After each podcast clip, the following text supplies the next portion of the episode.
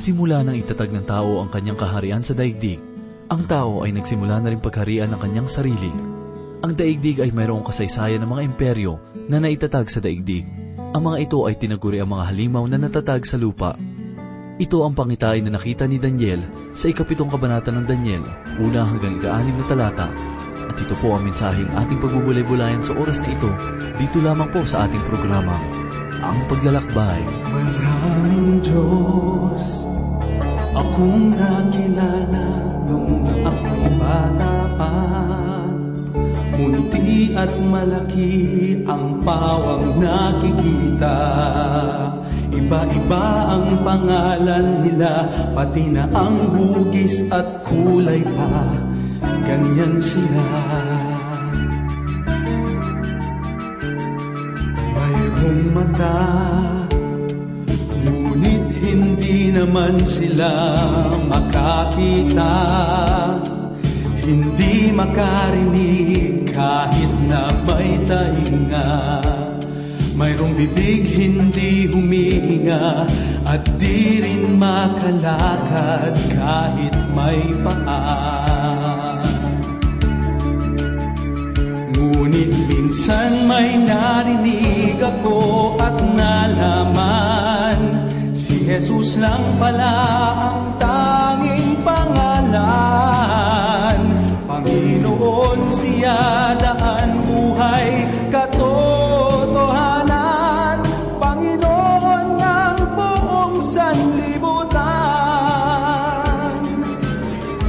Kayamanan kapangyarihan ng Diyos ng karamihan.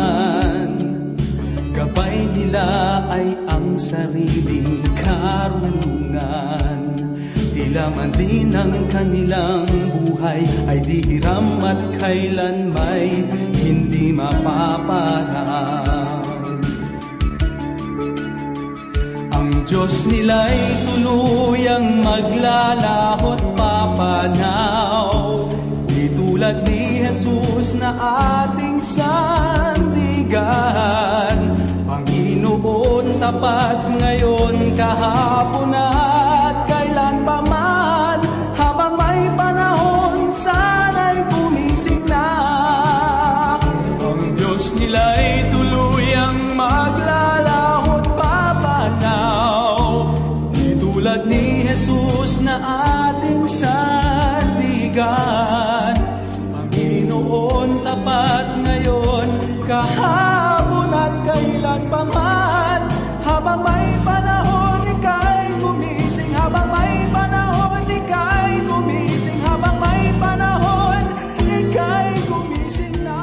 Isang masagana at mapagpalang araw ang sumainyo mga kaibigan.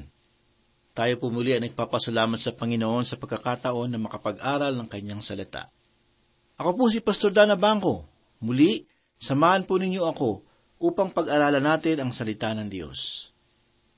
Ang kasulatan na pinagtitibay ng sariling kapasyahan ni Haring Dario ay hindi na tungkol sa pagsamba na nauukol sa kanyang sarili, kundi isang patotoo tungkol sa tunay na kapayapaan na kanyang nakamtan sa pamamagitan ng pananalig sa Diyos ni Daniel. Ang sabi ng ikadalawampu at anim hanggang ikadalawampu at walong talata, Ako'y naguutos na sa lahat ng sakop ng aking kaharian, na ang mga tao ay dapat manginig at matakot sa Diyos ni Daniel, sapagkat siya ang buhay na Diyos at nananatili magpakailanman. Ang kanyang kaharian ay hindi mawawasak at ang kanyang kapangyarihan ay walang katapusan. Siya'y nagliligtas at nagpapalaya, siya'y gumagawa ng mga tanda at mga kababalaghan sa langit at sa lupa, sapagkat iniligtas niya si Daniel mula sa kapangyarihan ng mga leon, kaya't ang Daniel na ito ay umunlad sa panahon ng paghahari ni Dario at sa paghahari ni Sirio na taga-Persya. Ipinag-utos ng hari sa lahat ng kanyang nasasakupan ang paggalang sa Diyos si Daniel bilang buhay na Panginoon na hindi tulad sa mga Diyos-Diyosa ng Babylonia. Ang paggalang na ito ay dapat na ipahayag sa diwa ng panginginig sapagkat walang ibang Panginoon na maihahambing sa Diyos na pinaglilingkuran ni Daniel. makikita naman natin ang ikapitong kabanata ng aklat ni Daniel nagbubuka sa isang panibagong bahagi sa kanyang aklat.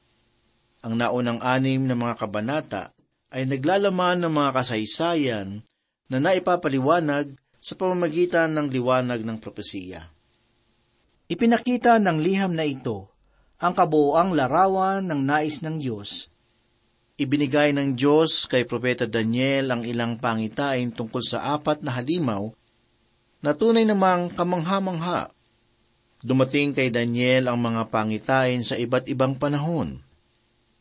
Ang pangitain dito sa ikapitong kabanata ay sa panahon ni Haring Belshazzar. Sa ikawalong kabanata naman ay kanyang nakita ang pangitain sa ikatlong taon ng paghahari ni Haring Belshazzar. Sa ikasyam naman ng kabanata ay makikita natin na ito ay sa panahon ni Haring Dario. At sa ikasampung kabanata naman ay sa ikatlong taon ang pamumuno ni Haring Siro makikita naman natin sa ikalabing isa at ikalabing dalawa na kabanata ang pangitain ay dumating sa kanya sa unang taon na pamumuno ni Haring Dario. Mga kaibigan, si Haring Nebuchadnezzar ng Babylonia ay napakahusay. Nasa kanya na lamang natagpuan ang sarili na nasa tugatog ng kalagayan bilang isang pandaigdigang pinuno. Mayroon siyang lupain sa tatlong kontinente, kanya ring nakuha ang Ehipto sa Hilagang Afrika at mga ilang bahagi sa Europa. Subalit itong si Nebuchadnezzar ay nag-iisip pa rin kung ano ang mangyayari sa panghinaharap. Iniisip niya kung ano ang mangyayari sa kanya at sa kanyang kaharian.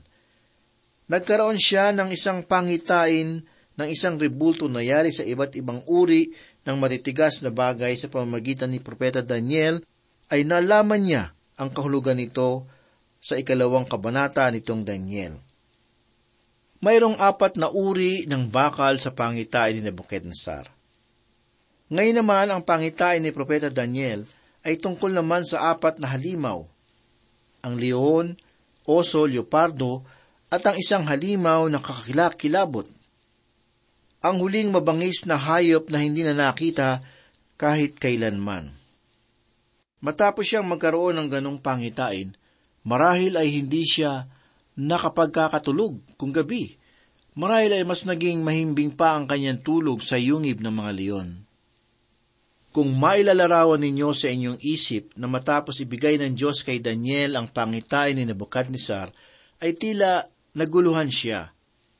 Bilang mabuting mag-aaral at tagasunod ng lumang tipan, nalalaman ni Propeta Daniel ang tungkol sa tipanan ng Diyos at ni David na mula sa kanyang dipi magmumula ang isang pangdaigdigang pinuno. Sa pagkakataong ito ay nasa kaniyang harapan ang apat na pandaigdigang kaharian. Nag-iisip si Daniel kung paanong ang plano ng Diyos sa pagtatag ng Diyos sa isang pangdaigdigang pinuno ay tutugma sa lahat ng ito. Ang mga nalalabi pang mga kabanata sa aklat ni Daniel ay siyang sasagot sa katanungang ito. Ang Diyos ay nangusap kay Propeta Daniel sa pamamagitan ng pangitaing ito ng apat na halimaw upang bigyang kasiyahan ang kanyang puso at upang bigyang paliwanag ang kanyang mga pangailangan. Sa pangitain ni Daniel tungkol sa rebulto ay naipakita rito ang panlabas na karangyaan at ang kaluwalhatian ng Babylonia sapagkat alam ng Diyos na iyon ang makakaagaw pansin kay Haring Nebukadnesar. Subalit ang sumunod na pangitain ay nagpapakita ng tunay na kaanyuan ng mga kahariang ito. Ano ba ang mga kahariang ito? Tulad nila ang mga mamabangis at mapangwasak na mga hayop. Ang apat na halimaw sa pangitain ni Daniel ay mayroong kaugnayan sa apat na bakal sa pangitain ni Haring Nebuchadnezzar. Basahin po natin ang ipinahayag ni Propeta Daniel sa unang talata. Nang unang taon ni Belshazzar na hari ng Babylonia, si Daniel ay nanaginip at nagkaroon ng mga pangitain habang nakahiga sa kanyang higaan at kanyang isinulat ang panaginip at isinalaysay ang kabuuan nito. Ang panahon ng pangitain na ito ay sa unang taon ng pamumuno ni Haring Belshazzar. Ito ay sa dulong bahagi ng panahon ng rebultong ginto at ang Babylonia pa ang namumuno sa daigdig. Si Haring Belshazzar ang namumuno sa Babylonia nang gabing pasukin ni Gobrias ang kanyang mga tauhan ang ilalim ng kanilang bayan. Ang unang tatlong halimaw ay ipinakita sa unang pangitain. Ang ikalawang pangitain naman ay tinukoy lamang ang ikaapat na halimaw. At ang ikatlong pangitain ay ang tungkol sa kalangitan. Kaya't sa kabuuan ay nagkaroon ng tatlong pangitain na naitala rito. Mas maraming naigugol na panahon si Propeta Daniel sa salita ng Panginoon at sa kanyang pagsusulat dito sa Babylonia. Mga kaibigan, maaaring sa panahong ito ay kanyang naisulat ang unang bahagi ng kanyang aklat. Tumako naman po tayo sa ikalawang talata. Sinabi ni Daniel, Nakita ko sa aking pangitain sa gabi at narito ang apat na hangin ng langit na umiihip sa malaking dagat. Ang apat na hangin na umiihip sa malaking dagat, iyon ay ang dagat Mediteraneo, sapagkat ito ang mga salitang ginamit sa kanya. Ang hangin ay nagpapahayag ng pagkabahala at mga haka-haka ng ilang tao. Ang dagat naman ay nagpapahayag naman ng maraming tao. Ipinahayag ni Mateo sa ikalabing tatlong kabanata, talatang apat na putpito ang ganito. Gayon din naman, ang kaharian ng langit ay tulad sa isang lambat na inihagi sa dagat at nakahuli ng iba't ibang uri ng isda. Mababasa natin sa unang talata ng ikalabing pitong kabanata ng mga pahayag ang ganito. At dumating ang isa sa pitong anghel na may pitong mangkok at nagsalita sa akin at nagsabi, Halika, ipapakita ko sa iyo ang hatol sa tanyag na mahalay na babae na nakaupo sa ibabaw ng maraming tubig. Ipinagpatuloy pa sa ikalabing limang talata na nagsabi, At sinabi niya sa akin, ang tubig na iyong nakita na kinauupuan ng mahalay na babae, siya ay bababayaan at uhubaran nila, lalamunin ng kanyang laman at siya ay lubos na susunugin ng apoy. Kung gayon, ang dagat ay kumakatawan sa kalipunan ng mga hintil sa lahat ng sulok ng mundo. Pangkaraniwan ang hangin na umiihip lamang sa isang direksyon, sa isang pagkakataon. Subalit mayroong isang malaking buhawi na nagmumula sa lahat ng dako. Hindi lamang ito tumutukoy sa magulong kalagayan nitong apat na bayan, kundi sa huling bahaging kalagayan ng ikaapat na kaharian na makikita sa ikalabing isa ikalabing dalawa at ikalabing pitong mga talata. Mga kaibigan, tayo ngayon ay nasa dulong bahagi na ng ikaapat na kaharian. Nalalapit na tayo sa panahon na kung saan ang Imperyong Roma ay muling ibabalik at bubuuin. Aking naiisip, kung inyo bang napapansin sa inyong pakikinig sa radyo o sa panonood ninyo ng telebisyon na tayo ay hinihimok sa pagbabago ng ating mga pag-iisip ng lahat ng uri ng mga propaganda? Ang nalilitong lipunan ay hinahainan ng napakaraming propaganda. Hindi ko ikinahihiya na ako rin ay mahilig sa mga propaganda, ang propaganda ng salita ng Panginoon. Aking hinihiling na ang lahat ay aking mahimok na mabasa ang salita ng Panginoon na maaaring makapagbago ng kanilang buhay sa pamamagitan ni Kristo. Ang maliit na sungay sa kabanatang ito ang magkaagaw pansin sa isipan ng mga tao. Inilarawan siya sa ikawalong talata na mayroong itong bibig na nagsasalita ng kapalaluan. Basahin po natin ang ipinahayag sa talata. Habang tinitingnan kong mabuti ang mga sungay, narito, lumitaw sa gitna ng mga iyon ang isa pang munting sungay. At sa harap nito ay tatlo sa mga unang sungay ang nagbunot sa mga ugat. Narito sa sungay na ito ay may mga mata na gaya ng mata ng tao at isang bibig na nagsasalita ng mga kapalaluan. Mga kaibigan, kanyang ipagbibili ang kanyang sarili sa sanlibutan kapag siya ay nagpakita. Siya ay magiging alagad ni Satanas. Sinabi ng ating Panginoong Heso Kristo sa ikalimang kabanata ng Juan talatang apat na po at tatlo ang ganito. Naparito ako sa pangalan ng aking Ama, at hindi ninyo ako tinanggap. Kung iba ang pumarito sa kanyang sariling pangalan, iyon ang inyong tatanggapin. Ang sanglibutan ngayon ay binibigyang papuri ang mga tao. Kanilang niluluwalhati ang mga taong nasa katungkulan, maging ang mga tao na gumaganap sa mga pelikula. Ginagawa nilang kagalang-galang ang pinilakang tabing, kahit malinaw na ito ang sumisira sa moral ng tao, lalo na sa ating mga kabataan. Aking naririnig ang mga kabataan ngayon na nagsasalita tungkol sa kanilang kalayaan sa pamimili.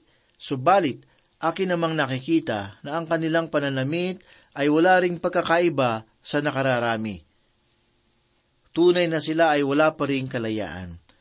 Tunay na mas mabuti na tayo ay mabago sa pag-iisip sa pamamagitan ng salita ng Diyos. Ipahayag naman ni Propeta Daniel sa ikatlong talata ang ganito.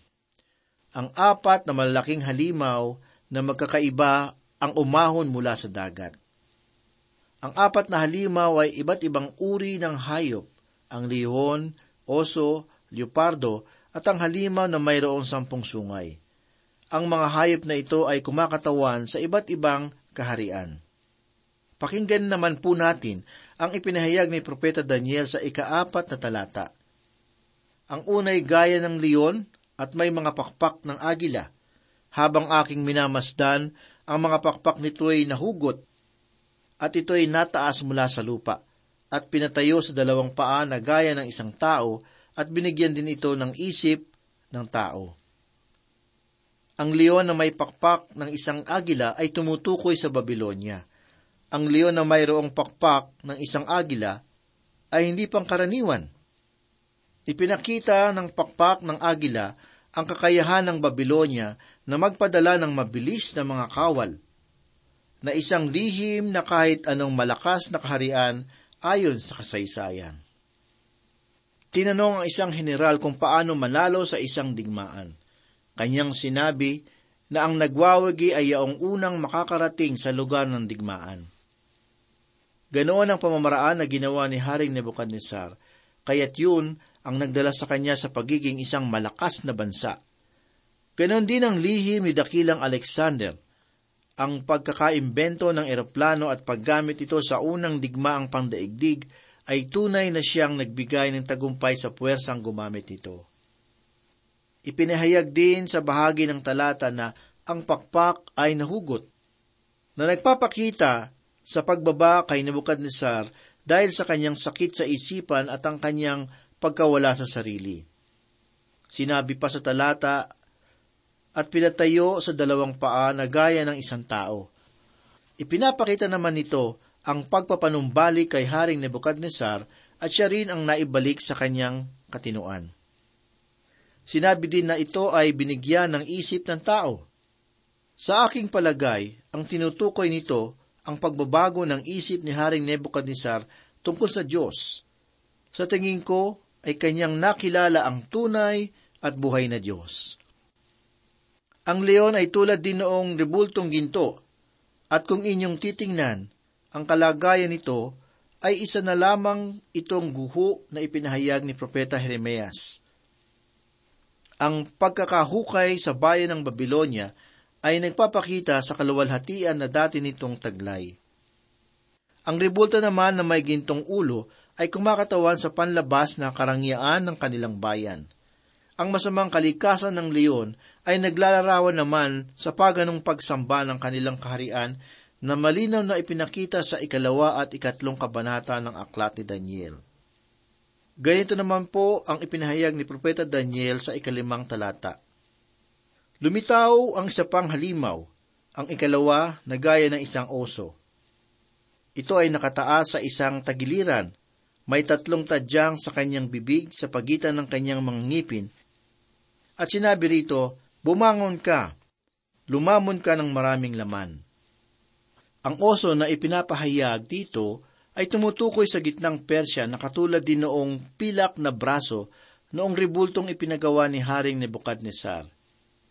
Sa una ay kanyang sinalakay ang Medes at sinakop ang Babylonia, at pagkatapos ay ang Ehipto at ang iba pang bayan sa daigdig na sinakop ng Babylonia.